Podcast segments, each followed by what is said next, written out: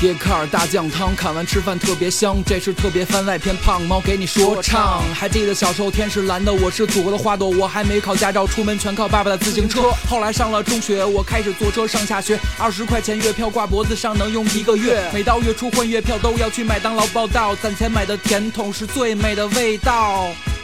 我想你也知道，那时手机不是 iPhone，是诺基亚，只能用来上 QQ 和打电话，没有地图和导航，迷路是家常。想问路，你得找旁边大爷大妈帮忙。后来家里有了点钱，想要买辆车，可是万万没有想到牌照根本摇不着。但是看看你的身边，现在有哪些改变？从前的出行方式早就变成了从前，家里的大二八变成了摩拜，在街上跑，所有人都停下脚步，用手机扫，就连路痴也不用担心会不会迷路。每个人的。兜里都装着高德和百度，摇号六年没有结果也不用怕，各种颜色的共享汽车停在你楼下。汽油车不够极客没关系，有威马。电动汽车发展速度实在太让人惊讶。今天你不想开车，自动驾驶帮你办妥，别吃惊，因为这车里有博士和英伟达。嗯，Get car。